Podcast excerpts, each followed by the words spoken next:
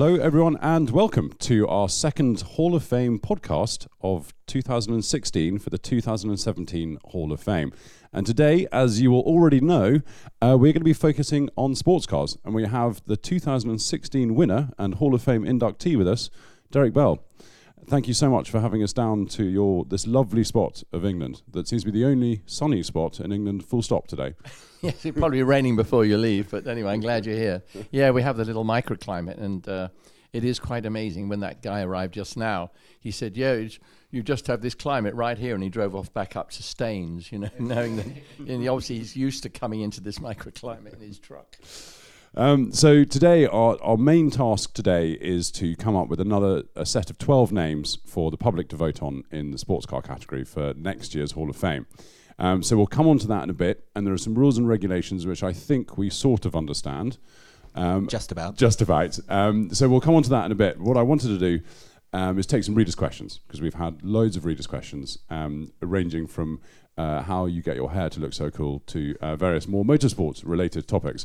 Um, I will probably go with the latter today. Um, first of all, um, who knew that not only were you a racing driver but also a barista? We've all been having your delicious coffee this morning. So, very thank nice you. yeah, too. thank you very much for that. Um, I'm going to come straight in with a with a reader's question from uh, from John Bishop actually, um, which is talking about your old teammates um, and.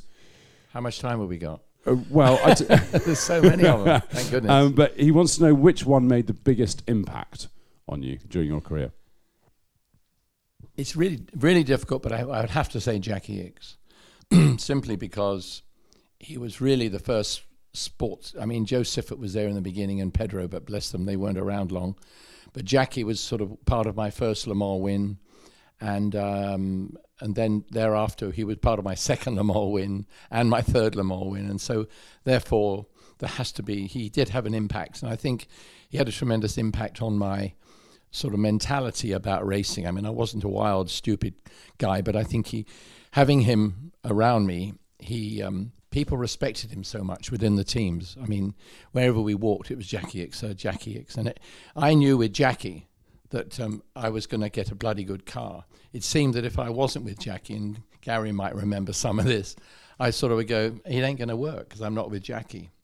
Um, and it didn't often didn't work. I, I didn't really do that well if I wasn't with him. Now you're going to say, you were because he was so much better than you. But I think in the end, or during that period, I became equally as good as him over an hour or even quickest lap times. And, you know, I beat him quite well on a few occasions over the years. So I think I he he brought me up to his level in a mental level and also a driving capability level, and also I didn't crash it because he never really crashed, and I therefore never, I went through most of my career without crashing either. So uh, he was had a great sort of um, impact on me. I thought had an amazing aura, or he has got an amazing aura about him. Did he have that at the time?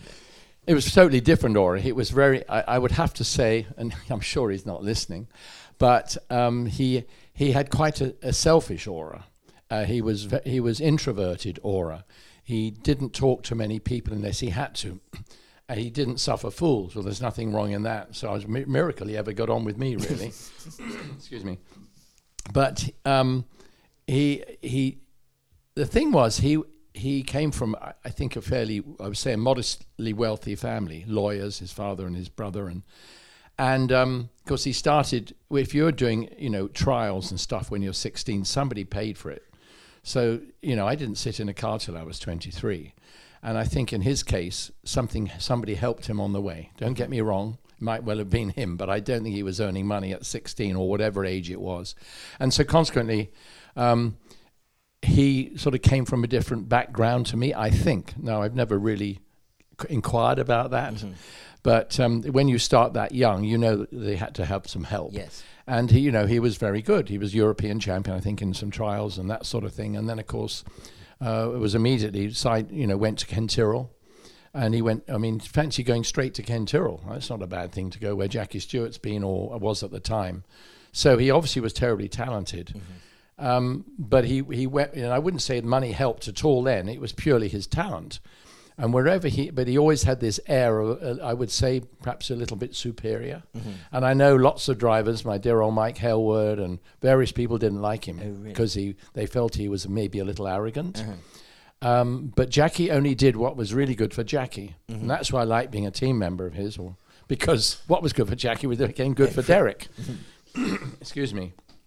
So um, consequently, um, he he he was just he just had this air about him, this aura about him, and I mean, but I then met him at Ferrari, you see, and um, um, he was in Formula One when I joined Ferrari in '68, and I was in Formula Two. Then my first uh, Grand Prix was with him against him at Monza, and Chris was on Amon on the front row, and Jackie the second row, me on the third row, and uh, I was really. T- cheesed off because I wasn't quicker. I mean, I was on the third row of a Grand Prix grid. I should have been quite happy, really. But I guess if you're a Grand Prix driver, young up and coming, if 25 is young, um, then you know perhaps um, I, you know I should have been the way I was. But I was disappointed I wasn't quicker, and so therefore I was with Jacky quite early on, and he had a, he had an impression, as did Chris, of course. Um, well, John also says that he loved meeting you on occasion at the Daytona 24 Hours, and you always took time for a chat and an autograph. So, um, well done, you. It's it's paid off. yeah, th- thank you very much, John. That was very kind of you. The Um, fact, the reason being is that nobody knew who the hell I was, and they're all they're all gathering around Jacky Ickx. Um, there's there's another question here which I wonder whether we've actually we might have answered with that previous um, question, and this is from someone called Flying Kiwi. I don't think that's his real name. If so, he's he's got some some um, some bold parents. um, so, if you had to step out of the driver's seat and into the passenger seat, who would you have driving you? Which car and which circuit? I'm not at all keen on any of that. I did wonder. It's my a mind- typical racing driver. My mind runs back to Spa, you know, on the old track, and if I went as a passenger with anybody, not too keen. I have to say that it- it did actually happen, and I went. I, I was trying to learn the Nurburgring with my dear old 3.8 E-Type Jaguar, as because I you know never been to the ring back in '68, beginning of '68, and I thought I should learn it in something rather insignificant, you know, in the race wise. So I was going to drive a Chevron B16, and um, anyway, so I was going around in the E-Type. And I did about five laps and had no brakes left, and it was all overheating. And I wasn't going that quickly, and I still didn't know where the hell I was.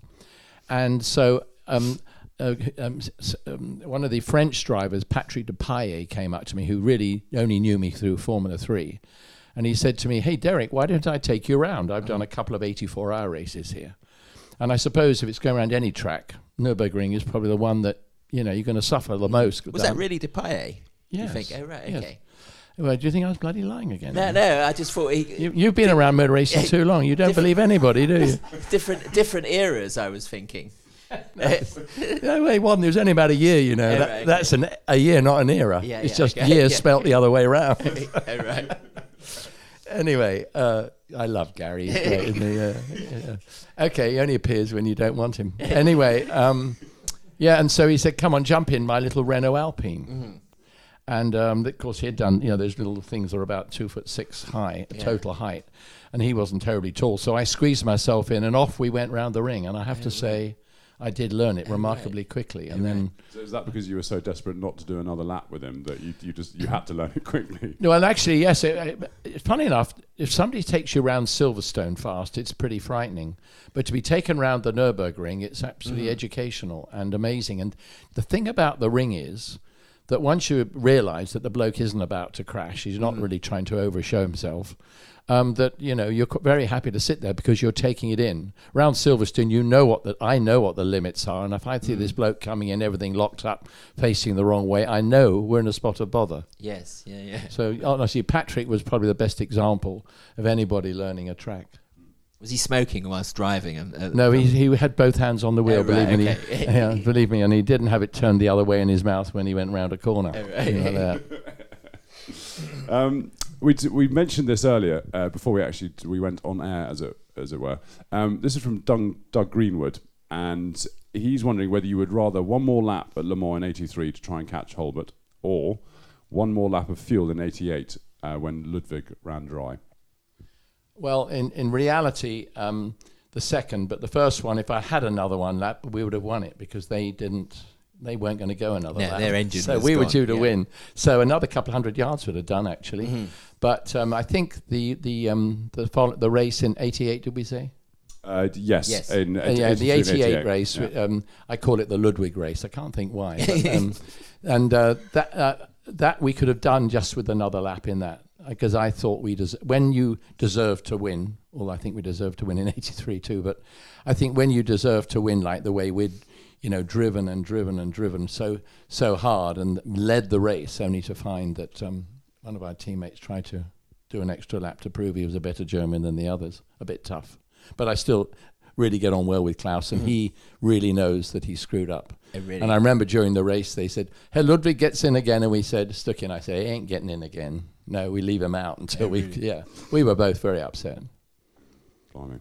Um, we've got a lot of questions here from someone called Racing Red, um, and and they're all and the, the title of them is Memories from Maranello. So um, I'm I'm no guessing man, but I would say he's a Ferrari fan. I was just Um, wondering about yeah. that. Um, so what you would love to know is actually what it was like to get the call from Maranello and what it was like meeting Enzo for the first time because it must have been quite a surreal experience. I would have thought. I've written a very good book. Um, I think Is it available at It all is good still bookstores? available. Yeah, Yeah. They, they certainly have run out. And get out there because Redman's isn't nearly as good as mine. no, actually, Brian's book is fantastic, and John Fitzpatrick's coming out any day now as well. I think it's out actually. Yeah, it's out this- It's I- reviewed in this month's Motorsport yeah, magazine. it is. I, I should, I should have known that. It is actually. It is actually. Yeah, you should actually. But no, it is. Uh, both of them are good books. But um, um, um, sorry, Maranello. How did it come about? Well, um, I got a. I mean, can you imagine? You're, j- I just got up into Formula Two, and I'd done a couple of races, and the the tragedy of Jimmy Clark dying in my second race, which was at Hockenheim,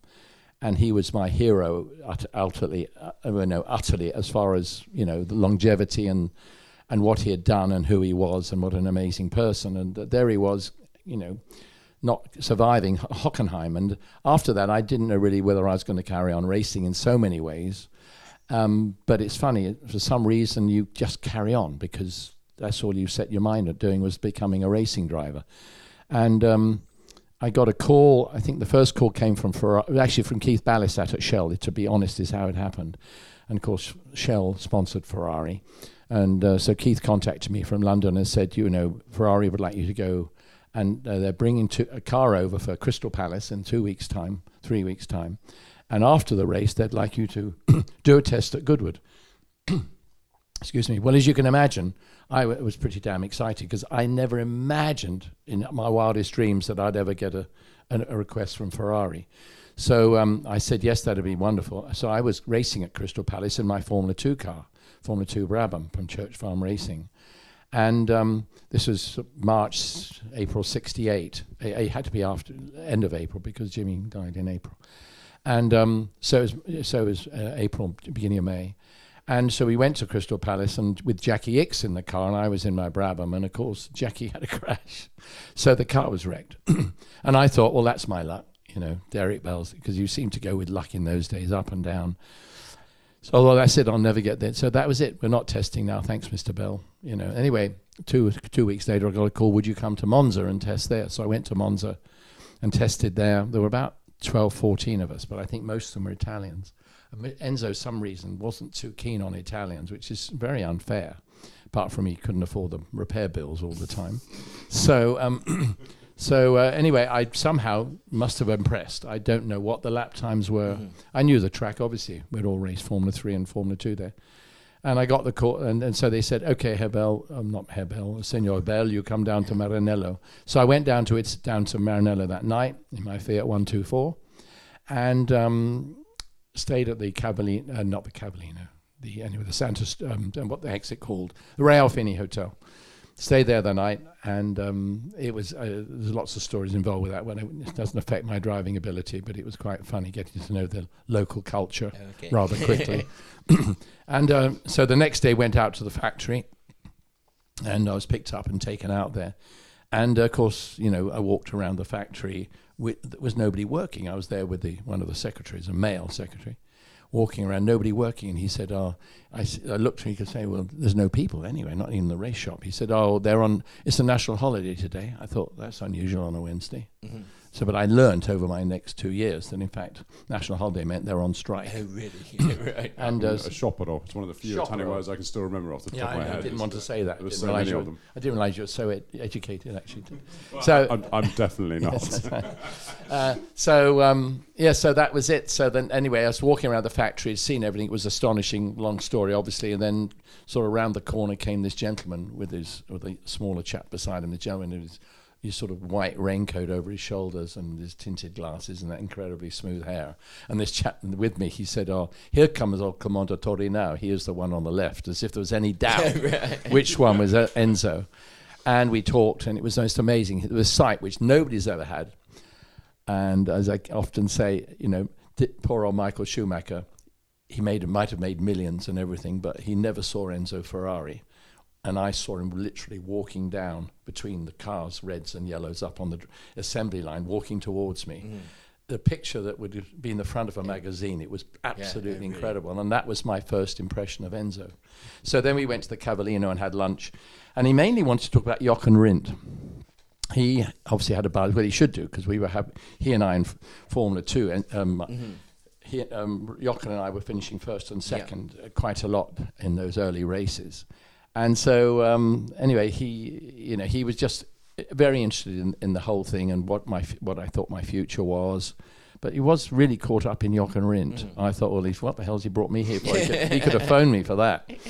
And um, so that was it, really. And that was my. And then they said, would, but at the same time, I'd had a call from Cooper's to drive Cooper Formula One. I had you. I didn't. And no, I, exactly. And um, so I, and so that I went actually to this is an I went to Silverstone to um, to actually to test the little B16 again, the one that I never got around to at the Nurburgring. Mm-hmm. And lo and behold, Colin Chapman's there, and he's there with the STP Lotus turbine, and Mm. Graham's going around, and he looks up to me on the balcony, and he goes, "You're going well this year." And I look around, thinking, "Who the hell's he talking about?" I, I went, "Oh, thank you very much, Mr. Chapman." I thought, you know, God has spoken. So five minutes later, he says, "Come down here." So I went down, and he said, "You drive an automatic," and he sent me out in his Jag to do five minutes run. I said, "I can drive an automatic now. I can drive anything with 800 Wouldn't, horsepower." wouldn't have been a great Yeah. advert for you if you Yeah. said, "Actually, I'm, I'm totally out of totally out of my depth with an That's right. automatic." 800 horsepower. I'd never driven anything more than 200 at this point, and there I get in a bloody 800 horsepower turbine round Silverstone. So anyway, I was literally sitting in the car in my overalls, ready to go out to test. And they said, we can't let you out because we can't hear where Graham is because they don't make a noise. Oh, But- right. And all you hear was the, was the pads hitting the discs. Oh, right. So and then I sat there for 10 minutes thinking, my goodness me, this is all in the time, my bit with Ferrari. Yeah. And I'm going, oh my goodness. And um, anyway, next thing is they can't say, sorry, Graham's car's transmission's broken. He's going to take this. Oh, So I got out and that was it. So you, you were sat in it, I was on, ready there, yeah, to go. absolutely. I have a photograph somewhere, but I I haven't come across it. But but I know there is one because I remember seeing it. it. Looked bloody boring. Me sitting there, just sitting in the paddock with this my helmet on, looking, crumbs. What am I going to go and do now? And um, so that was that. And at the same time, of course, I had then subsequently I then went straight almost to the test at Monza, Mm-hmm. and then from there I had to come back to Silverstone to test for Cooper. And they wanted me to drive that big Cooper Maserati. Oh, right, okay. And eventually I wouldn't. So I went backwards and forwards two or three times. Ferrari were offering me Formula Two with a view to Formula One, Mm-hmm.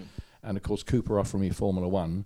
And this is the car you'll have next year, Mr. Bell. And I'm going. When you take that long to build it, you know, and then we talked about a contract, and I thought I'd pick up, you know, maybe fifty thousand quid or something. I mean, surely they'd pay you something. All these Formula One drivers got money, and uh, it, we actually got down to the fact of a nominal fee of five pounds. Is that right? Yes, that was my offer from Cooper's. So um, that was it. Nothing's changed. No. No, so now and then. so that was it. Anyway, apologies, but it wasn't John Cooper that said that. It was his uh, sidekick. So that was the end of that. So I actually decided Ferrari had to be. It always want, needed to be Ferrari. So I went to Ferrari.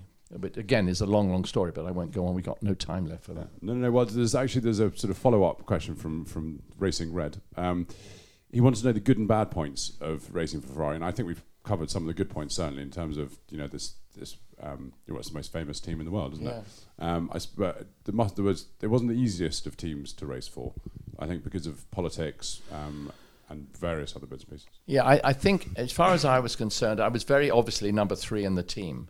And Enzo was trying me. I don't know whether he knew Jacky Ickx was leaving. I'm sure he didn't in June. I don't know what he had in mind because he was bringing in the new flat 12 the following year. And of course, being a bit of an ignorant I- idiot, I didn't know what was happening next year. But I know he was just trying to find out how, how well I went, um, just generally speaking, with a view to the future. Um, so, to be honest, um, I, didn't know what, what was going to happen and what I was being offered for the future at all. Um, so, there were no promises. And um, as I say, I mean, I always got. I mean, they'd phone up and say, "El Commendatore will have dinner with you tonight. He'll pick you up at six thirty, and we'd jump. He'd come around in his brace, you know, wearing his, you know, the braces, suspended well, braces we call them, and you know, the door would be opened, and then I'd j- leap in the car, and off we'd go for dinner. Mm-hmm. I mean, it was astonishing experience for me, and nothing in the whole the whole of the time that I was at Ferrari could I say I I sort of I dis- I was disappointed in him uh, because it wasn't his fault. Mm-hmm. The fact was we were there at the wrong time, and even Mauro Forghieri three or four years ago when we met, he said, "It's such a pity you came at the wrong time because obviously I wasn't slow because I was leading the European Championship in mm-hmm. Formula Two, and I went on to drive quite well for Surtees, you know that one the one in the US Grand Prix. So I I knew I was I knew I wasn't a world champion. I've never felt that, but I was certainly you know a good second string driver mm-hmm. and might have been better for all I know. But Just talking about Enzo, did he speak in English or did he speak through a translator? No, no, no. Just he and I. No, he spoke French, so I had to speak. Oh, French. I see. And I think I be- everybody said he spoke English, but he just wouldn't do it because he Right. didn't want to make it easy for me and difficult Oh, for him. Right. So we struggled away in French. How good was your French back in those days? Not mu- not very good, but right. he, he did get better very quickly. right. Uh, well, I'm, I'm glad this podcast is, is all in English today, otherwise, I would be very lost. Um, back to sports cars. Um, Jack from Norfolk is wondering how the Bob Tullius Jaguar test came about and whether Porsche was aware of the test. Yes, well, uh, you didn't explain it very well there, Ed. Um, Sorry. it was as- a- as- yeah. was the the the uh, the um the Tulip. blame that on Jack, actually, because Yeah. I just read out his Yeah, question. sorry, I'm so sorry. Of that's- course you that's did. not me. Yeah, I know. You came a Thank long you, way to ask me these questions. You should get them right. But anyway, anyway, um, the Tullius car was raced in America slightly different rules and regulations. To and I was racing there in the 962s. So in the Löwenbräu Porsche, and we were doing well. Holbert and I were, you know, winning most of the races. I have to say, the Tullius car was always around, but I would say only probably beat us once. And um, but it wasn't a bad car, and it was very sweet, and it was the V12. I think I'm right in saying normally aspirated, so therefore quite an easy car to drive in many ways. And uh, they decided that with Ickx and I were driving the 96. I think it was Jacky still um, driving the 962 at Silverstone, and the thousand kilometers, and um, we won the race on the Sunday. But prior to that, they, I had a call from Jaguar saying from Jim Randle. That's right. And he phoned me and said, Would there be a possibility we're bringing the car over to evaluate it? Would you be prepared to drive it? So I asked Porsche, and he said, Fine. I mean, you know, what the only benefit would be to Porsche if that If a new manufacturer came Yeah, in. that's right. Absolutely. So I went. So I stayed on after the thousand k's, and the next morning went and drove the car. And actually, it went extremely well. I mean, it, it was actually on ITN News that night. I mean, it was quite a big deal. Jaguar was coming back to racing in Britain, Le Mans, all that sort of thing. And um, so um, I did uh quite a lot of laps. We didn't change the car much, and I can't remember exactly who was there to run it, but obviously were one or two of Tullius guys. And I never knew the purpose of it. I didn't know the Walkinshaw thing was round the corner. And um, so, um, but it just wasn't as good as the 962. It just, remember in America, we weren't allowed as much ground effect, and the cars ran a bit higher. So therefore, all in all, it, certainly didn't have the grip around the corners that we had. It, it wasn't, that I recollect, that much slower. I mm-hmm. mean, I remember we'd been doing a lot of laps over the weekend, and I don't. I think I gave it a fair run, but I was still, I would say, a second and a half to two seconds slower. Which you might say, blimey, anybody could pick that up. They probably could if they'd lowered it, but I don't know what their ultimate plan was. Obviously, w- I would suggest Walkinshaw. Nobody from his team were there, and I knew nothing about that. They were headed that way. Um, right, I'm going to be uh, very precise with my questions from now on, Derek. Having Sorry. been uh, pulled up on them. Um, this one's from Jamie Smith, and um, I, there's, I think there's always, there's always interest around Steve McQueen, but he wants to know what he was really like. Um, obviously, you got to know him well on the set of Le Mans. Um, and and what how you rated his driving skills because there's two camps out there. There's one camp um, who t- thinks that he was totally overrated. Um, The Mario Andretti the, the camp. Mario Andretti camp, let's call it. Um, and then there's another camp who think that he was actually really very good behind the wheel. Um, what, what are your memories of him and uh, and his driving skills? Um, you've got to realise that when you're on a film, a movie as they call it, um, you always drive a little bit under the maximum because you're not actually lapping the whole track. So you've got to get up, get going very quickly. Go through. I mean, we're using a third or a quarter of the track at a time, and we weren't hanging about. And um, and and also, you get very bored if you don't go fast. Um, you really want to drive. I mean, and I insisted after you know having seen the Grand Prix film where everything was sort of Formula Fords with or should I say, looking like Grand Prix Yes, cars in a Formula yeah. Ford Formula 3 chassis, Formula Junior chassis. I always felt that you can't just make cars look faster. We had to drive at the speeds, Mm-hmm. And they were the real speed. So certainly we drove. But remember, I mean, it was. It was it was basically I, I'd only done two sports car races. I'd done Spa and Le Mans. And there I was driving in the Le Mans movie. So um, I didn't. I wasn't the best one to judge anybody. But all I will tell you, I was driving with Jo Siffert a lot on the film, more than anybody else. And Jo was in a 917, Steve was in a 917, and I was in a 512 Ferrari, as I had raced. And so consequently, I. Uh, to my my answer to that is that Steve to me was very very good. Whether he would have made a great racing driver, I've no idea. But then at 45, he ain't going to start becoming a great racing driver. Give him a break, you know all the other Mario camp, if you're talking about, which I'd never heard all that, but I mean, they started when they were in diapers. And so they w- had to become good. You, it's very difficult to become that good at 45. McQueen drove your Brabham, didn't he? You took it on the way somewhere. You took yeah, it. at, at Le Mans. Yeah. Yeah, he drove it on Bugatti. Yeah, yeah. Um, yes, he did. And only because I knew he was good enough to drive it. And I mean, he didn't spin it or anything. I mean, I don't think I ever saw him spin. Oh, right. Now, that's bloody good in a 917. And then to drive my little F2 round, he went round, he very gingerly went round five laps. Remember, he'd never sat in a single seater to my knowledge. Um, so, um, you know, uh, uh, he was very sensible. And considering his sort of wild exterior, Yeah. the, uh, the character he appeared to have with bikes in, in and driving in Bullitt and that sort of thing. But he was no, he had his head screwed on correctly, and I, I thought he was ve- very good. I didn't have a problem with him, you know, getting in amongst us. And I mean, that one occasion when I was in front and he was behind me, in fact, invariably he was, and then Jo behind him, and we came through the White House. And, you know, we've been through what, five times. Okay, take six. And we came up through the White House. And I thought, and, uh, and I just just didn't lift off as much and I didn't break as much. And I flicked it in. It was a bloody fast corner, you know. And we came out the other side and he was still behind me. And we got to the end of the run at the Ford chicane and turned around there.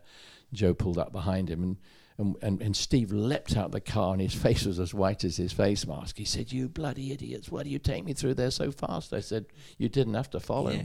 yeah. You know, he could have backed off. And he didn't.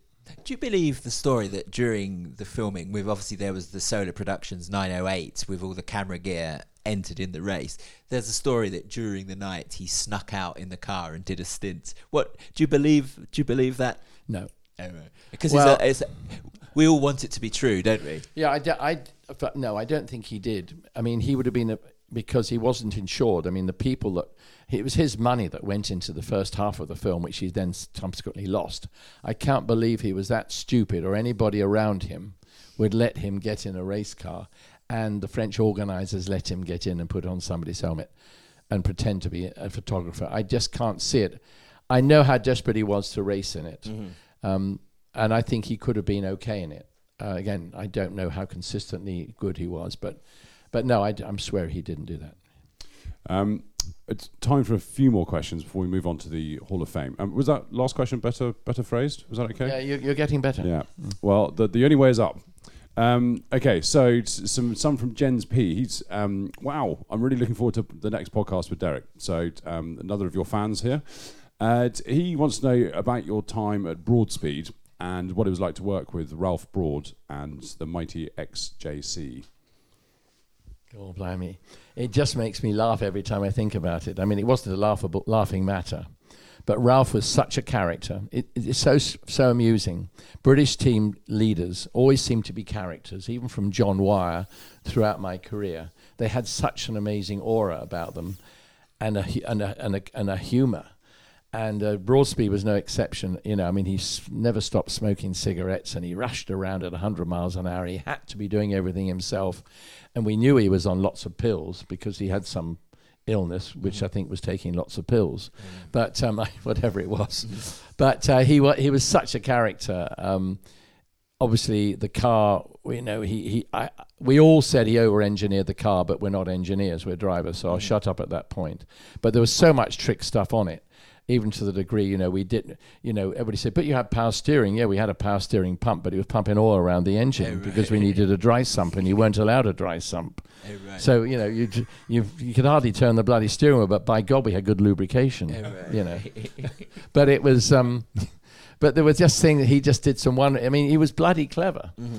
and I can see really he w- that's where Tom Walkinshaw learnt a lot of his tricks. I think was from Ralph Broad because. You know, Ralph was just was brilliant. You know, he you could write a book about his stuff, and we never got the car quite in time, and so they put us in the Dolomite sprints in a couple of races. But you, the the classic one was really the head of marketing for British Leyland. Mm. Three weeks before the first race at Salzburg, said, "Ladies and gentlemen, we're in a in a in a big hotel in London. This is the car we're going to win." And Salzburg in three weeks, and the four drivers went, "Shit, "We haven't driven it yet." Seriously, four weeks before the race or three weeks. So we never, obviously, we drove our Dolomite sprints three weeks later. And there was a bit of lack of communication between Ralph Broad and the hierarchy. But um, it was, it, he was very clever. You know, there's lots of stuff on the car. And I mean, basic, I mean, lots, logically, there's lots of stuff, but there's lots of things that went, w- went wrong. But it was like, a, I really learnt about development, you know. I mean, the first thing was the fact you couldn't get the engine to run very well. And when it did run, you got the lubrication right. It meant that then you could do more laps. And then you found that the transmission had a problem. And when you got that right, you found, well, we can do, even do six laps now without a Oh, problem. right. And then the wheels would fall off. Oh, right. Do you know what I mean? One, at- and I had remember one overtaking me at Wood, coming down the Lavant Straight, and I went, "This is not good," because I.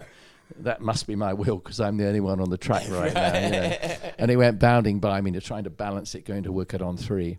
And in fact, they took it like a day to find it. It bounced over right, somewhere over into Mithril Racing, as was, as is today. But um, um, it, it- we had some, we had a lot of laughs, and I can't use half Ralph's language. It was just hilarious. The things he used to say were just Is, is it true that the engine took six hours to change on that car? That's sort of a, a, a story I've heard. Oh, I'm sure it did. Well, it weighed about a lot. Well, I'm told the car weighed two tons. Oh, it was Yeah. very heavy. It was very Yeah. difficult to stop. But Uh-huh. my God, it was quick sometimes. Mhm. Yeah, I must, I must, tell, I can tell you the story of it's only really the, the, the best race it did, um, best result it had. We we knew we would never win a race against BMWs. It's so obvious. The car was Mhm. very heavy, as you say, and the light, nimble BMW. So we were going to the Nurburgring, and Andy Rouse was my teammate, and I think it was Tim Schenken and John Fitzpatrick and the other one. I remember saying to, to Andy, I said, "Look, Andy, we're not going to win here." So let's not go to win. Let's go to finish.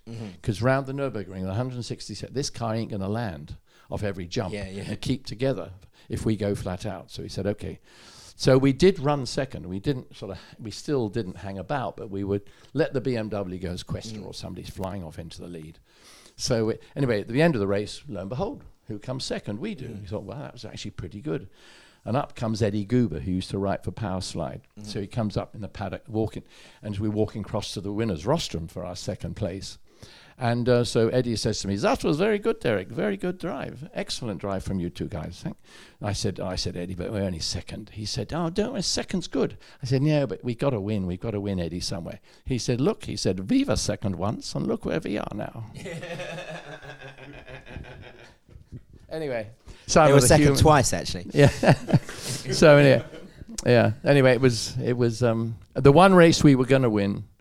Famous last words would have been the Tourist Trophy at the end of that year, and um, uh, we were leading. I don't know by much, but we were leading pleasantly, no problems. And it wasn't long from the end, and Andy had a bit of a moment Oh, right. going round Abbey Curve, and, Oh, right. and then that was it. We so didn't. not a technical fault. N- well, not, unle- well, unless he had some wheels fall off, but Oh, he right. didn't. But he didn't blame it on anything. He just said, "I think I screwed up." Right. Uh, right, I think we've got time for one more question before we move on to, to Hall of Fame and selecting a new list of nominees. Um, I'll take one from uh, Matt. Um, always a pleasure to listen to you, Derek. Um, I'd like to ask him which drive he turned down or was otherwise engaged for that he wishes he had done. Was that phrased okay? It I've got a real beauti- compliment. I've got a real compliment. No, beautifully phrased. No, beautifully phrased. In fact, I was Oh, trying thanks, to. Matt. I was trying to find fault with it, but it was the. um, it's it's actually. There wasn't a there, there really wasn't a drive that I turned down at all you, because you never turned anything down. no, I did you? didn't, did I? But I must admit, when I had Ferrari, Cooper, and even Lotus at that point, and then of course at the same time, John Wyer wanted me to drive the GT40 at Le Mans when it was in September, and I had the test drive, and I would have driven the 68. I would have driven with Pedro, who went on to win, which could have been my first win, but Ferrari wouldn't accept me leaving the team just to go to race for Ford. I can't think why. So um, anyway. Um, no, I th- th- there wasn't really there was there was there were missed opportunities. Yes, I mean, I think uh, the the most poignant one was the fact that at the end of the 71 season with the 917, obviously it was the end of that era, sadly, and um, David Yorks was off. He was le- obviously he wasn't required anymore because he wasn't going to be involved with the Mirage team, and um, so he David was going off to Martini to run a Formula One team. And Martini, as you know, ran sponsored Porsche 917, so we all knew each other. And they and David said, if I come to run a team for you, Derek Bell will be driving for me, which was really good because he obviously had a bit of confidence in me. So th- that was going to be the deal. And actually, he he went along during that autumn of 19, whenever it was, during that autumn. Yes, right. And um, he went to Brabham and had a very good relationship with them. And they w- we were going to run two cars. It was going to be me and Carlos Reutemann in a Brabham team, obviously with uh, I, th- I guess Cosworth engines.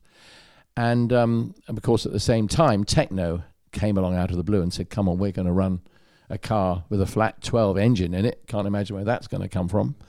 And um, but we've been great in Formula Three and great in karting and great in Formula Two, and I couldn't disagree with it. And, I, and David Yorke said they've come along and they've talked to the Martini brothers, who are Italian, the Count Rossi, and you know what more would an Italian want than another Italian car to beat Ferrari, which they convinced it would do. And I'm going, oh yeah, I've been around long, but I know that doesn't happen. So that was it, and we were all set up, and eventually. Um, we, they said, well, okay, it depends on the test. Of course, the test was months late. By then, the Brabham thing had gone out the door. And we go and test, and um, you know it ran all day basically, on, not on a proper on the Pirelli test track, which meant you couldn't go fast, so they couldn't get any lap times. But it did run all right, and then we didn't race till goodness knows when, like June or July later that year. That was a great disappointment because I would love to have driven for Brabham, you know, with Carlos, who I knew I was the equal of in Formula Two, certainly, and Formula One wasn't any different. Really, it's another 150, 200 horsepower in those days, and the Brabhams are always great chassis, and it would have been wonderful. But then I got out and went to sports cars, and I've still been racing. So I guess I That- that I made the right decision. That was all, that worked okay. So there wasn't anything really apart from that disappointment. Right. Let's let's turn our attention to the Hall of Fame. Um, and uh, congratulations again on on being voted in as the 2016 Sports Car Inductee. Um, very well deserved. Thank you very Um, much. We so last year we had a list of 12 names that the public voted on, and the one with the most votes went in. Um, what we want to do is try and give the public a fresh set of names. But there are three names who came very close to Derek in terms of votes. Not that close. I'm no, sure. no, no. I was. It was. It was They a were couple of laps actually. behind, if I'm Mm, honest. Yeah. Um, and those were Redman, Rodriguez, and Elford. Um, so I propose that they should go back in to be voted on again. They're all worthy candidates. Um, I would say. D- disagree, Derek? I There's a raised eyebrow there. No, no, I totally agree. I mean, I think of poor old Vic. He doesn't get recognised very much. Do you think he's a great, sort of an underrated uh, one, an, an underrated sports car driver? He is, but he retired. And Yes. he, if he hadn't retired, he would have been great. But he he sort of went bang bang, did a bit of this, did a bit of Formula One, did a, did the wonderful rallying, won the Monte Carlo Grand Prix, uh, Monte Carlo Rally rather, and then won Daytona. Both of those in the same year for Porsche. It's absolutely amazing what he did. But then he went and decided he wanted to run his own team. So he sort of shot himself in the foot. Mm-hmm. I think in terms of a he was I, he was amazingly fast. Mm-hmm. He was he was really he was a real competitor. Uh-huh. I mean he I only knew him very briefly, obviously, but it, so it was brief. Was in '71, and the one ca- person we had to beat every time was Elford Mm-hmm. or Elford's car. He was outstandingly quick. He had a lot of experience in the 1917 because I Um, Yes, he think, was there the and whole he time. told me that he told me this that he is the only guy to drive every iteration of the car. Well, Yeah. he, I could, he could be. Yes, Mhm. I, I wouldn't. I wouldn't dispute that. He was very close to Porsche. He spoke fluent German. Oh, did he? Oh, yeah, really? Well, yeah. Well, he does now. Anyway, I Uh-huh. guess he did then. And um, they obviously loved him because you know he got in there very close to them with the rally projects. Mhm. And because of the rallying, obviously, you spend a lot of time with all these people. Whereas as a race driver, you sort of go for the weekend and come away. Now, you know, nowadays you sort of might live near the team, but uh, in those days you just went off, did the race, and came back and did another one somewhere else. I think Br- he is an, an amazing talent. Having said that, Brian Redman had a much better sports car career. Yeah. Forget they both did a bit of Formula One. I think in the same diabolical car actually, but Well, Um, yeah, of course, they both drove Formula One. Coopers. Yes, did I say that? don't- Yes, you said that, didn't you? Pardon? You shouldn't have said that. Actually, Yeah, right. Anyway, because I didn't say that. Of course, Redman had his big shunt at I- Spa. and I wonder Rodriguez drove that car too. you yeah, realise? I, I wonder whether we're going to have to have our first pixelated bit on the video so that no one knows who's talking. That's right. Yeah. Um, anyway, I mean, I how could- would you w- rate Redman? Because he was a guy who who almost didn't pursue the F1. Uh, well, he had a bloody great crash. That was Yes. But you know, he what I Brian. I I mean, I haven't totally read his book. I read a lot of it, but and it's very very good. I shouldn't be saying this about him, but he is a great guy. And but um, but um, he sort of seemed to bail out all the time. And, and so he went off and lived in Africa, South Africa, you know, for various reasons. Did he? Oh, during that period? I can't remember just when he went, because the real one of the reasons I got the drive at Ferrari, but then that doesn't totally make sense, is the fact he left the team. But I don't think he, I don't know. I, I he was at Ferrari before me, and then I went there after him. Mm-hmm. At the same at the same time, he. Um, but he was driving. He drove the three one two two years later, so he can't have gone far away. no, quite. But yeah. he did have an accident, didn't he? Uh, he had some several big accidents. several big accidents, and then he had had the Targa Florio and the Porsche. Yes. So that was the worst. Yeah. So th- he had a pretty awful career at that point. Ha- and then of course he, he he sort of left it and then came back to it. Mm-hmm. And I don't think you can do that. You know, um, I think you've got to keep going. and you've got ahead of speed, you should keep going for it.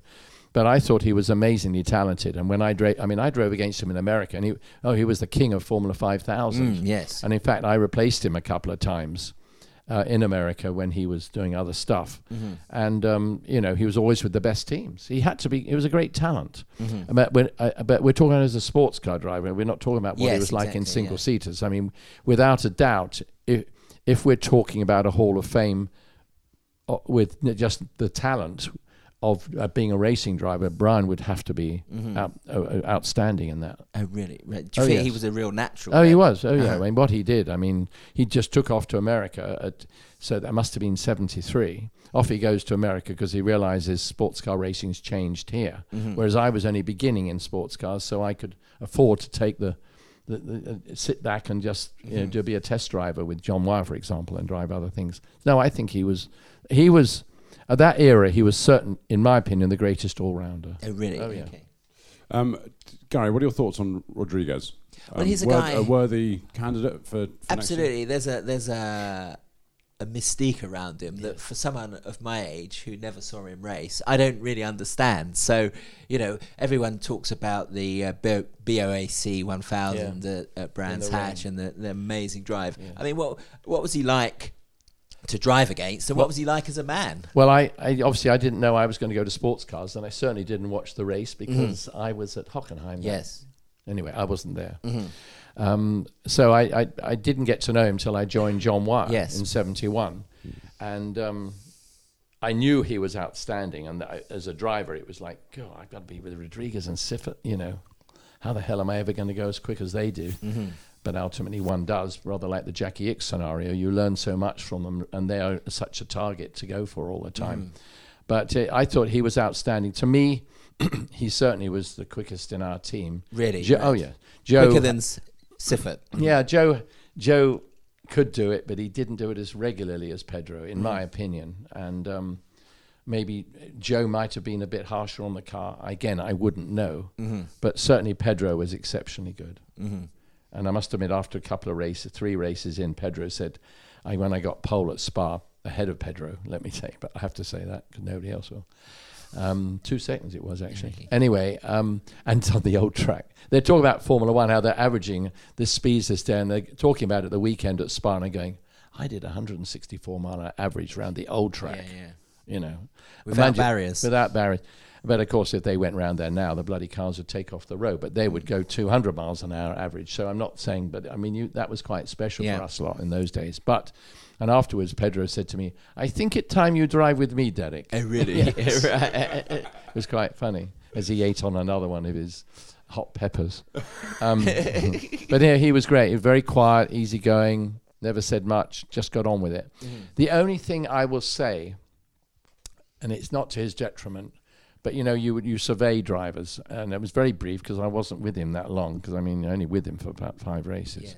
but or in the same team. But he had uh, people always used to come and say, "God, you should see Pedro overtaking out there." Mhm. and we said, I remember, I, well, I was sitting back listening because I was so new to it all, and people were saying, yeah, but he can't do that forever. He's going to hit somebody one day. Somebody's going to shut the door on him. And he just took, I mean, you saw the Donohue car at Daytona that. It was, I mean, it wasn't blue anymore. It was f- covered in bloody Mm. grey racers tape. Mhm. He just kept hitting it, you know. Yes. And, um, you know, Jackie Oliver didn't do that sort of thing. And, and in many ways, our car didn't get damaged, but Mm. but Pedro was just just went for it, and we always felt that you can't do that forever, and that's an awful thing to say Mhm. to a guy who can't defend himself. But um, he he was outrageously good, but I Mm. think he didn't couldn't quite control it sometimes. really? I mean, he and Jo hitting at the bottom of, Of- of Eau Rouge. Yeah, that brilliant you know, picture. rain. that- brilliant picture. It, it was sort of in the s- yeah, it was yeah. So there you go. Would you would you think Siffert should be on our list as as a Oh. great? You know, you look at his successes yeah. in at the end of the sixties, nine oh Yeah, well, he drove nine for oh Porsche eight. in all through that era. Yeah, he was yeah. always he was as quick as anybody. Mm. Jo was. I wouldn't, and probably quicker than. Well, he's certainly quicker than most. But he, I mean, you've got to think there was Siffert and Rodriguez, and um, and and and and um, Elford. Redman, uh, El- Elford, Elford. yeah, yeah, and Brian too. yes, But I I would say that Elford was, Elford just had something extra. really a- against that. I yeah, I shouldn't say that because I, I wasn't. I was in it, but but you see, Brian had moved on when I got into sports. cars, Yes, in a way. Although I raced against him in the three one two Ferrari, and I was in the Mirage. hmm But I thought Pedro and Elford and Siffert sort of would take maybe extra chances, whereas a lot of the other guys Mhm. didn't. What was Siffert like as as a man as well? He sort of always looked the ch- the Swiss gentleman to me in photographs. Uh, he, he was he was really charming. Uh-huh. I mean, he he was very he was he was I, he he was a perfect teammate for me because um, I got on so well with him, you know. And I used to phone them up, you know, during the week because I get a call from Wow, you and you come testing at Silverstone tomorrow, and I say, see you at Silverstone tomorrow, then Jo. Oh, I not come there. And I'd say, phone up Pedro. You coming to? S-? Oh, I'm not coming. No, I'm not going testing. They didn't want to drive the 9917. Oh, right. They they were just so terrified after what it had been before, which By is a bit naive. reputation. Yeah, by mm-hmm. reputation, although they had driven it and won the world championship in 70, I suppose. So they knew it was damn good, but it was this funny sort of, yeah, we'll leave it to you and Jackie Oliver to do the testing. We don't want to do that. But as a person, he was great, great Oh, really? enthusiasm. Yeah, yeah. And he was, you know, he was a very, really, really nice guy. So a pretty lean year. I lost two teammates. that Yes, year, you know. quite. Yeah, because Sorry, uh, just before we go on, um, so I think it, we're all decided that Redman, Rodriguez, and Elford should go back Yes. into the pot for um, for now. Yes. Uh, the ones that we are looking at dropping out and putting in new names: Rondeau, Wyer, Jean de Bien, Ludwig, Joest, Barnato, McNish, and Pescarolo.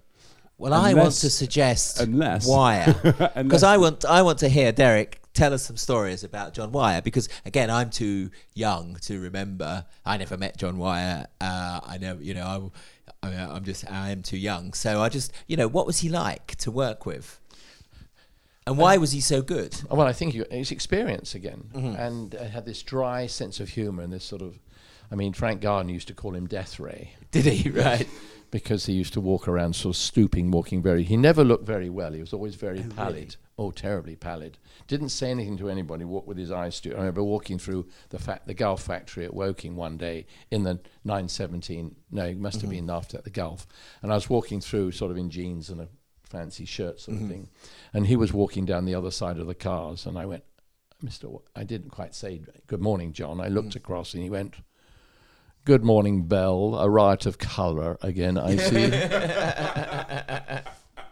He was definitely old. sc- old no, he was school old school. It was just like being at bloody school, and that's why that's why I loved it because, I mean, it gave me a great. And remember, you know, I was with him with all the guys we've just mentioned, really, and they'd all been through it as well. And you, you, he was a headmaster, and you just, you know, you had to be. Oh, not a good time to talk to him today. You know, best things to leave him out of it. And as I say, dear old Frank Gardner used to call him Death Ray because if he gave you the look, you're going, oh shit, I'm going to die later. You're going to have to pixelate this one. But anyway, but he, he, he was he was he was an amazing character. There were there weren't that many stories, but I mean, you know, the general way the team was run, you had Grady Davis, who was a vice president of Gulf Oil. He was a racer himself in America. And it was he that somehow had been convinced that Gulf should go into racing. And probably he that said, we've got to do this. Either John Wyer contacted him or something else, but it went back to the GT40s, remember? And remember, for that, John Wyer ran the Aston Martin team. Yes, of course. And he had the big fire at Goodwood in the sort of the nine-hour race when you know ch- throwing churns of fuel in in the middle of the night. Suddenly the car caught alight. Surprise, surprise. Oh, right. Oh, major! The whole bloody pits went up. Anyway, um, well, up pretty badly anyway. But he was just such. He wa- he was. He, he was the one. I mean, he, everybody around him. John Horsman, under, if you may say, underneath, who was a very bright engineer, n- you know, had gone through the real routine of becoming an engineer. And you had then David Yorke, who was sort of team manager. Mm-hmm. Come, I'll look after the drivers and make sure they're in the right place at the right time. And even when David talked to you, you know, he would you go, "Hey, David, what is it?" Oh, certainly. Yeah, whenever you say, you know what I mean. It was like that. Mm. You, and I always thought all the teams I went to would be like that. I went to Ferrari and I thought it'd be just like that, but it mm. really wasn't at all. And he's like, help yourself. When the car comes in, you may as well jump in, you know. Right. And um, but with JW, it was very, very sort of very serious, very correct. Uh-huh. And I mean, their records that they kept were unbelievable. I remember we were at, testing the Mirage in like 73 or something at Sebring. Bloody thing was awful. I mean, it just was awful. Things just falling. I just wouldn't go anywhere at all fast. I remember and they'd all sit around and how are we going to sort this out? You know, on their third martini, and old Wyer would say, uh, Arnold, he said, Arnold Stafford used to look after that sort of. He said, Arnold, he said, contact Woking back at the factory. He said, and he said, go to the records of when we ran the GT40 here in '68. And so, you know, Arnold would go what staff and come back with the something that they had done when we had a similar handling thing and say, okay, there we are. We'll try that on our Mirage and it would work.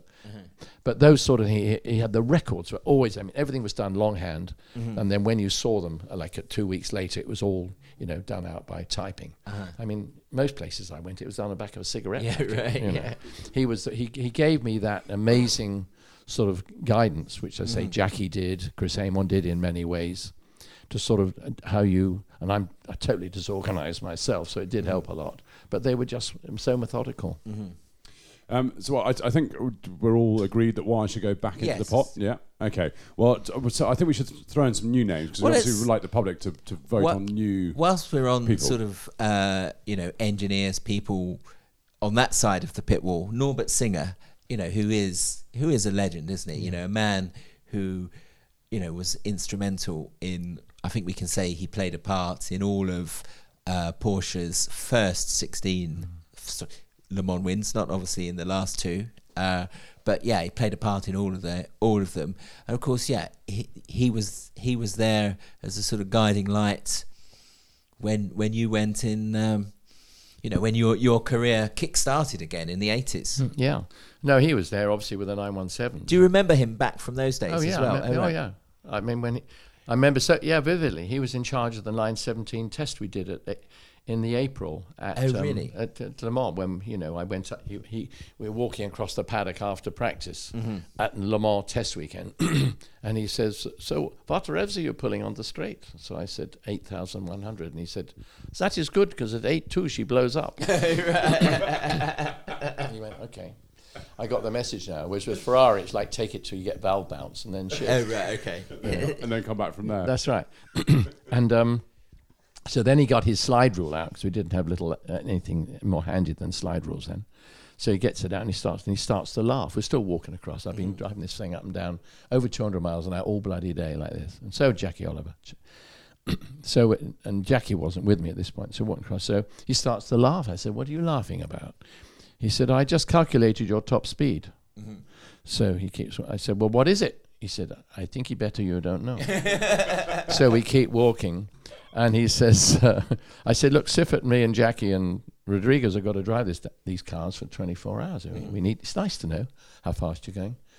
And he said, allowing for tire growth, that's 396 kilometers an hour, which is 246. Blimey. And taking the kink flat. Mm. Wow. It's amazing in a car which didn't have ground effect. Yeah.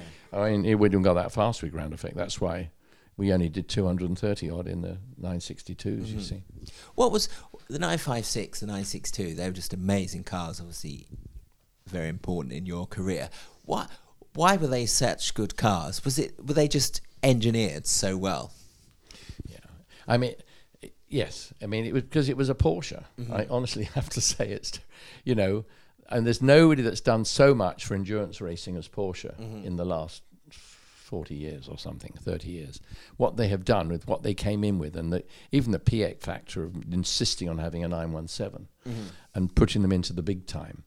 And then, you know, sort of suddenly they're 935s, and then they saw the rules c- changing, and Norbert probably was something to do with the rule changes. And, and, and suddenly they're coming up with this monocoque. Mm-hmm. And I remember when I actually got the opportunity to, dr- Ickx and I had won in the 936 in 81, the Jules car. And then I get summoned back to the factory for the Christmas thing, and and um, um, Helmut Bott says, "We'd like to talk to you about next year. We're bringing in these Group C cars in the 956. We'd like you to be in one of the cars." I said, "Oh, fantastic! Thank you very much." So I said, so I was looking a bit vacant. I said, "What is a Group C car?" So he said, he said, he said, well, he said, we have never, we're building a monocoque chassis. We have never built Yes. a monocoque chassis. He said, we're also building a horizontally opposed engine. Well, we have that, but nobody has ever put a horizontally opposed engine into a monocoque chassis. Mm-hmm. And he said, we have got ground effect as well. And nobody's ever done all those together. And I thought, it looks a bit bleak, this, Yeah. really. And so he looked at me and said, but we have never been wrong before. Oh, right. So that about sums up Porsche and how they go racing, and that Um, was it. What was Singer like, sort of, as a because Singer, as well as sort of, he led the design of all the cars. Yes. You know, to call him the designer is not quite right No. because he was he focused on the aero, Yes, very uh, much. and sort of you know project managed, if you like. But he he was very important at the racetrack as well. He did he basically engineer one of the cars at all the races. Always, yes, always did. Yeah. So whether that was Yeah. you and Jackie No. or whoever No, later. that's right. No, he was he was he was totally in charge Oh, of really? that and oversee saw basically both of the cars. Mm-hmm. And he's a bloke that you could always. I mean, even after that was over, I would phone him up about something. He'd Oh, always really? tell me the honest truth. Oh, Even those flat bottom cars that time. Yes. And I went and saw him. I said, "Norbert, my car's shaking and shuddering. Oh, the and Kremer car Kremer car's breaking all the mirrors off, going down Mulsanne Straight, and I can't go flat out." He said, "How thick's the floor?" I said, "12 millimeters." He Mm-hmm. said, "You need 18." Oh right. and that was for another team. Yeah. You know what I mean? He, but I was one of his drivers, and they, they always have a great loyalty. And even if I go to the, fa- even some work they did on that little red Porsche five Mm. six years ago, I went to pay for it. They said, "No, you're part of our family," Is that right? Yeah. Really? Very nice. Yeah. So uh, and they've always been like that. Sorry, we could talk. For No, hours not at all. I'm, I'm wary of the fact um, that we have uh, six names in the pot at the moment, and we need to find another six. Six. But definitely Um, singers so- are very important. Okay, well, so singer, I'd- I'll, I'll put in that at the moment. We can always, if should we end we up with too many, we can drop a few out. Should we stay on the Porsche theme as people who uh, have been important in the history of Porsche motorsport, not just on the driving side? Al Holbert Jr. I mean, a guy you had a lot of success with, but his his significance in Porsche's history in North America is not just about driving, is it? No, you're right. Um, the only thing I will say is Al was was there for such a brief time. Mm-hmm. Sadly, you know, it's five years. I think the people we're talking. I mean, I'd I'd, I'd be very happy for Al to be in it Mm-hmm. because I think he was an, he was he was probably the best. He was the best all round driver I ever worked with. Is that right? Oh yeah, As because he said he could. He he ran the team. He designed his own, you know, uh, sort of modifications Yeah. for the car. Mhm. He would build them, and and they and the engines were done at Andial. He would he would team manage, and then he would dri- he would drive the thing on race day and be very quick, as you know. As quick as I was, um, and n- never really put a foot wrong. Mm-hmm. So he he was the best all round person I ever ever Oh, worked really? with, which and I don't think he ever gets any acc- enough accolades for what he Oh, did. really? But it was such a sp- short space of time. But, but really. no, not necessarily, because don't forget that as well as winning IMSA titles in the 80s, he won IMSA titles with Chevrolet Yes. in the 70s. Yes. So, so yeah, in terms of Porsche, obviously his sort of, you know, his time was cut short, but he, you know, he had a significant career Mm. uh, before then, you know, and he was uh, not really so much within our remit, or maybe on the verges of it. Is you know, he was a he was a handy Can-Am driver in sort of It was amazing. Mark Uh, II well, Can-Am. and IndyCar. do You know what I mean? He he was so versatile. He was, he was absolutely amazing. So I don't. It, it's so. I mean, you've got a heck of a difficult task. You see, if you really go back, John Wyer did a hell of a lot because of, you know, Aston Martin for for the GT40, and then of course with the you know with the 917, and then the Mirage. I mean, Yeah. he was out there for 10 or 12 years, wasn't he? Just just going back to Holbert, just to to uh, throw in some stats. Uh, 49 IMSA wins uh, during his career, Mm. which you know is is you know f- the original IMSA. Yes. That's um, that's a record. Yeah, sure it is. So uh, No, it's amazing. All, and take him as an all-rounder. I- I'm going to throw two names in, um, who I think are both very worthy to be um, put into the pot: uh, Pirro and Phil Hill, who I think. Well, I mean, Pirro, five-time Le Mans winner. Anyone who can do that, Derek, has obviously done a reasonably good job. Bloody Should- good, yeah. Yeah, Bina as Um, well, yeah. given that they. Uh, so Uh, it's talking the you know the five wins club. We should re- should we throw Frank Biela in there as well? Yes, yeah, Yeah. Pirro and Biela, um, and Phil Hill because he, uh, I mean, he won Sebring lots. He, he he won loads of sports car races, and um, he was just, uh, I think, an extremely quick, um, safe safe driver. Would you Yes, would so- you agree with with Pirro? Um, was well, like, you can't you can't dispute it. I mean, th- they're all the people you're talking about are so good. I mean, what a group. Yeah. You know, I mean, that's why you're doing what you're doing. You have 12 people. It's difficult to find the 12 or to select the 12 out of the 25 you've probably got. I, I mean, guess- Phil Hill, I think, uh, I don't know enough about his history, although I've got his book, um, but or one of his books. Haven't you got a book out, Derek? It's available all, all good bookstores. From the remainder bin. Yeah, that's right. yes. Um, but I know, I mean, I think Phil was so versatile and drove so many things. And when you think he was one of the few drivers that came to Europe in that period from America, and no doubt if you check into the, the races he did in sort of remote places like, you know, the Bahamas, you know, Speed Week and all those sort of things that those drivers went and did. I mean, he's certainly really up there. I, I, I mean, I mean, I think you you've got you should look at a bit more of their, their sort of their history. Did you ever race against Phil Hill? Because I'm just thinking your careers probably just No. abutted rather than overlapped. No, I don't think so. No. no. Um, t- a couple of other names from the motorsport office: uh, Bellof and Bob Wollek. Yes. They were both thrown into the pot. What are your thoughts on those? Well, they're both. Are both. I mean, again, outstanding. They they they do deserve accolades. Of course, they do. Stefan wasn't there long enough, but then, you know what? He made such an impression. he made such was- an impression in such His a short star space shone of time. so brightly. it didn't did, didn't it? For- yes. for- He was outstanding. I Mm. mean, he was. I mean, he was no doubt the quickest of all the drivers I ever raced with. Mhm. That's for sure. Did they deliberately pair him with you to sort of, almost to sort of chew? They wanted you, the sort of the old hand, as it were, Yeah. to sort of tutor him. Thanks, Perhaps- Gary. Thanks, Gary. You're, you're getting up there too. Don't worry. But Perhaps Um, calm him down, even. Yeah, well, they did the same with Stuckey. I mean, Mhm. Stuckey told me three or four years ago. He said, "Oh, there's another one, for example." But Well, yeah, he's actually He's on on the list, list, here. of Yeah, course. That's- Stuck. I mean, Let's- you let's you know, into um, Stuckey is, was really Stuck, Hans was. I, I would say Hans was as, just as was just as quick as Bellof. Oh, really? Yeah, I think so. Just that we saw him later on in his career, rather Yes. probably like me. I mean, uh, in some ways, but no, I think Stuck was, a, Just and on he kept going a lot longer. on on Bellof. Mm. I mean, the, obviously the famous six minute eleven lap Yes. of the Nordschleife, and then the the accident Yes. that he had when he he uh, wrote the car off. That tell us the story about you going onto the pit wall and saying that you know maybe they needed to rein him back. They didn't. He Yeah. set the record.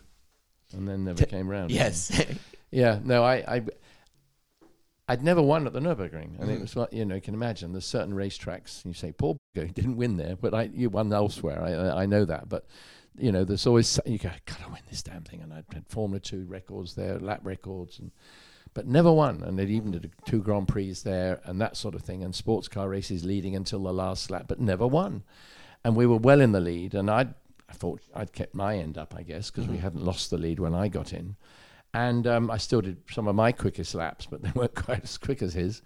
And and um, you know, I went up to Helmut Bott, who was in the pits, and I said, uh, "It's like 40 minutes to go. It'd be quite a good idea. I mean, shall we? Um, why don't you tell him to hold or take it easy or whatever you want? Okay. Stop doing what he's doing. Yeah, and he said he just looked at me and said, "Isn't he brilliant?" And then turned around to the team, and I went, and he didn't come round again. Well, soon after that.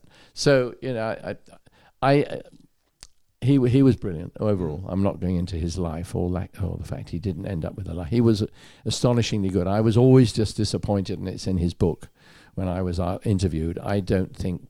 Some, he was never managed properly. Oh, I felt well. I don't you think the fact that they let him drive. I mean, any anything else, you get to hey, calm down a bit, old son. What have they done with Verstappen? Everybody's telling you better calm down a bit, but they never told Stefan. Mm-hmm. Do you think there was no one there? No, there was no one a- there, and I was always a bit disappointed in Uh-huh. the people around him, remembering he was in a Formula One team as well. Yes. that somebody didn't say, actually, this kid's bloody brilliant, but we need really need to sort of make him realize how good he is. or- Ken Tyrrell would well, I have didn't done that. didn't wouldn't you? mention his name, and I when he went to Formula One, I thought, thank goodness for that. You know, he's, I think Ken will rein him in the way Yeah. he sort of calmed Francois Cevert probably and Mm-hmm. and whatever, even with Jackie Stewart. And I just thought when he went, um, you know, to Tyrrell, he would he Mm. would make a change. But um, maybe he was unchangeable, and maybe if Ken bless him could talk, he would say, "I did try, Derek," but he Yeah. didn't respond. So You see, he didn't know his limits. There are always there've been lots of drivers over the years that didn't know their limits, Mm-hmm. and not many of them are here. Um, we are very sadly out of time, but what I wanted to, I'd run through the names with you of what we've got. Um, being the 2016 winner, I think you should have final say on this, Derek. Um, and, and sort of some feedback from you, Gary, as well would be great. So Redman, Rodriguez, and Elford. Yes. Happy with those three. Bir- uh, Pirro, Biela, Phil Hill. Happy with those three. Siffert, Wyer, and Singer. Yes. how many have we got actually? We've got 12 here. Ah, okay. But I'm I'm, I'm going to ask whether the likes of Barnato should be dropped. Because of Dropped all, in? d- yeah, Dropped, and and but is he is he a bigger is he a better name than any of these? Because he did so much. Well, obviously, a man who has an unbeaten record uh, at Le Mans, f- won, entered three times, wins three times, uh, important in the history of Bentley. You know, saved the company, owned it. Um, yeah, but then I would say Pescarolo. You know, an amazing uh, career as a driver. And what about and, Joest? And you know, yes, yeah. if you're getting I think into team we could, we could we could argue them all. Although maybe Derek won't argue for Ludwig, but there you go. Yeah, no, I, I and Gendebien, you know, Yeah, Jean de who- Bion, my who goodness. was the sort of you know the Ickx of his Era. of his era. Yeah. Okay, so uh, it's- well, we. T- if- Am I allowed to throw any other names into the Well, hat? it's- or we- we- is that we- for next year? Um, okay, well, we've got the, the 12 at the moment uh, Redman, Rodriguez, Elford, Pirro, Biela, Phil Hill, Siffert, Wyer, Singer, Al Holbert, Bellof, Hans Stuck. So if we're going to put any more in there, we've got to be willing to drop one of those. And and are you willing to say any of those aren't or not not not not worthy because they can always come back in next year, but for this year, um, would you be happy to lose any of those off the list? Because I think uh, there is an argument, um, a very valid argument for all of those people. Mm-hmm. And likewise, there are very valid arguments for a lot of the people we're leaving off. I mean, Allan McNish, for example. and a few we haven't talked about, who I'm going to say. Uh, Right, well, throw- well, throw Wollek, we didn't talk. We we, we just Yeah, touched Wollek, on him mentioned him, very yeah. brief, briefly. Um, uh, I'd like to put in, you know, if we have uh, Pirro and Biela, why not Capello? He's the overlooked sort of driver of that generation of Audi driver, you know, because perhaps he was always in the shadow of um, TK and uh, McNish. We forget that he is a three-time Le Mans winner. Uh, holds the record for the most Sebring wins, doesn't he? I think. Uh, I might have got that wrong. certainly not me anyway. Um, well, then, and that brings us back to Andy Wallace, who, because I wanted Wallace. to talk, I wanted to talk about uh, the uh, Morris Shirazzi Auto Toy Star year when you did, when uh, perhaps you did win Sebring, and then you would have joined the uh, Triple Crown Club. But anyway, I'm not saying anymore. I think we haven't got time. No. But you're totally right. We would have done. Well, I would say, what a horrible little car it was. yeah, I'm going to say for me, Siffert, yes, Wyer, yes, Singer, 100%, Holbert, Bellof, Stuck. Then we, we all seem agreed there. And then I think we've got the sort of Piros, Bielas, Hills, Wolleks, uh, Wallaces, and Capello sort of fighting it out for the remaining slots. So how's my maths? One, two, three, four, five, six, seven, eight, nine. So we, I reckon we've got yeah a few So others. it's- we've got to decide. We've got to pick three from I'd lo- these names. I would love Hero, to Beaver, see Phil Hill, Wollek, Capello, Bob Wollek Wallace. in it because for me, he was a hero. Uh, you know, he's he didn't win Le Mans. Stirling Moss didn't win the World Championship. It doesn't affect. No, no, Hall of Fame is not about Yeah. stats. Um, it's So, it's about. about I think he, he's a legend, and you know, he just he, the length of his career Yes. and the He was always- achievements yeah. he- he was still racking up Yeah. in his fifties. He I know was an you. Iron Man. Yeah. But he was an Iron Man. He, he he was unbelievably strong. I mean, I said, how the hell do you do it, Bob? He just kept going under all these conditions, you know. And is it true? Back in the sort of eighties, he was a chain smoker. Is that right? Do you remember Oh, that? Yeah. I don't remember it, but I know Yeah. he did smoke. Yeah, yeah. Yeah. Well, but what about Biela, for God's sake? Well, Still yeah, quite. Okay, so let's put a tick next to Wollek. Um, we've got two more to choose from that from that list of six names. Derek, why don't you pick one to, to go in from, from that list of six? Call the, the casting vote, and then we'll then we'll what we'll Uh, do out we'll- of this six, you mean? yeah. The- Well, the- no. So Wollek's already in. So Yeah, out of this five, so I can't even count. Yeah. Um, and uh, then then then on, on your head be it, and it's Yeah. not I think. Phil Hill. I'd say Phil Hill and Wallace. Phil Hill and Wallace out of those. So we're leaving Only because Hero, I think five-time Le Mans yeah, but there's Suppose I think there's do that, plenty can't of they? time. Yeah, but he can come back next year. Yeah, no, he can absolutely. You know, right, Yeah, pick- yeah, yeah, absolutely. I mean, yeah. let's bring him in. You know, I mean, I had to wait a bloody long time. Yeah, yeah. Well, I remember Jackie got in ten years ago. Well, it, to be fair, it, it hasn't been going 10 years. It's only been going for a few years. I've Well, the one I went to was some uh, big uh, place in the middle of London. I went in there Yeah. probably s- probably five years ago. Yeah, it was very ago. I mean, I've, impressive. I've event. obviously been pushing every year, Derek, to, to get you into the Hall of Fame. You're very kind. yeah. No, but I didn't expect to be. No, but you see, I didn't expect it. To me, it should have been there before me, and and I, you know, I haven't followed it enough to who got it in the other years. Obviously, Fangio should have got it. Stirling should. I mean, the people you got that have got it ahead of me were. I would never attempt to be Yeah. in that. To be that fair, so last year was the first time we actually split it into categories. Yes. And so, you know, sports cars have their own Yes, category and yes. US racing, Formula Yeah. One, motorbikes. Um, and uh, this is the second year of it, Mm. which I think is great because it, it means that, you know, some of these names we wouldn't be discussing if you were only allowed to induct Yes. four people from the world of motor racing. Yes. Um, but I think it's really good that we can throw these into the pot. Yeah. So, There's okay. so many. That's the problem. I, I think. Could Um, we just finish with now Andy's got into Andy Wallace has Yeah. made the cut. Could we finish with an Andy Wallace story? We've got to tell us a a story about McLaren, Dave Price Racing, Harrods, 1995, the near miss at Le Mans with Justin. I haven't got time for that. Really. yeah, we do. Go Come on. on, just a We've quick- just a quick story. Well, you you should have come along to the Brooklands last Saturday Oh, right, night. okay. We had a get together with with um, with um, Gordon Murray and, and Andy Yes, and I me saw- and Dave. Oh, Price right, okay. and um, who else was there? Blimey. And Dave Price. I said, yeah. Who else was it? Anyway. Anyway, there was, Justin couldn't make it, but he did. He sent across a piece from America with he and Jay Leno in Jay Leno's garage. really? Oh, It's a great piece. Uh-huh. And in the background, they had the McLaren. He's got on the wall at Jay's place. Mm. And I've been there three times now. But it's bloody great wall. And you walk in, and there is the Harrods car and the Ueno Clinic car side by side going down the Mulsanne Oh, really? Mm-hmm. Straight. And underneath it, but it's big. It- It's the size of a house. And I walked in. I went, "Oh, so you do like in big time racing, Oh, then, right, Jay?" And it's still there. And in front of me, he had three more McLarens now. Oh, so right. Justin did it Yeah, in front oh, with Jay just chatting. It was really good. Oh, and they, right. Mm-hmm. they brought that into the evening show. No, it, it's it's too it's really too long a story. And you know, having been at the weekend with everybody, I'm totally confused as to what really happened.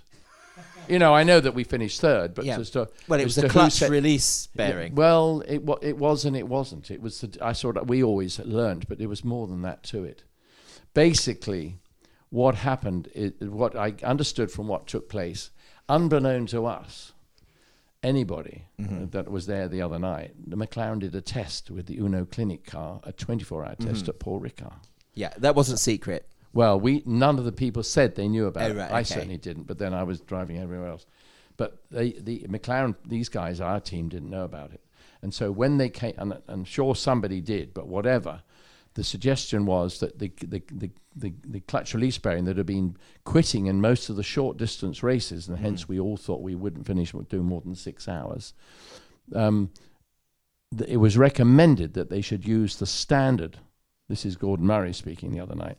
They recommended they should use the standard slave cylinder and clutch system that was on the road car because that's what they'd learned doing that. And somebody in our team supposedly said, "No, don't believe in that. Uh-huh. Nobody's tested that enough. We don't believe it." Right. So we didn't run it. And Gordon Murray said, without, asked the other, he said, "Without a doubt, you were going to win that race."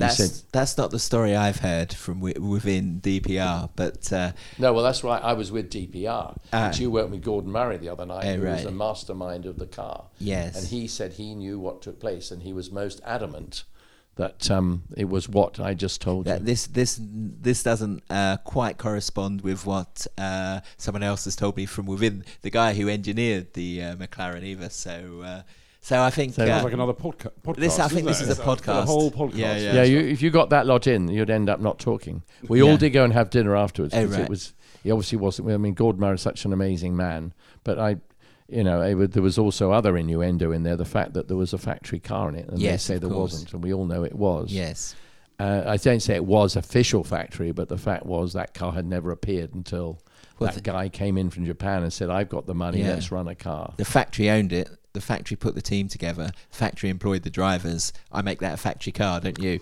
I'm not saying a word because I, I thought the same. Because the last time you did, Ron Dennis shouted at you.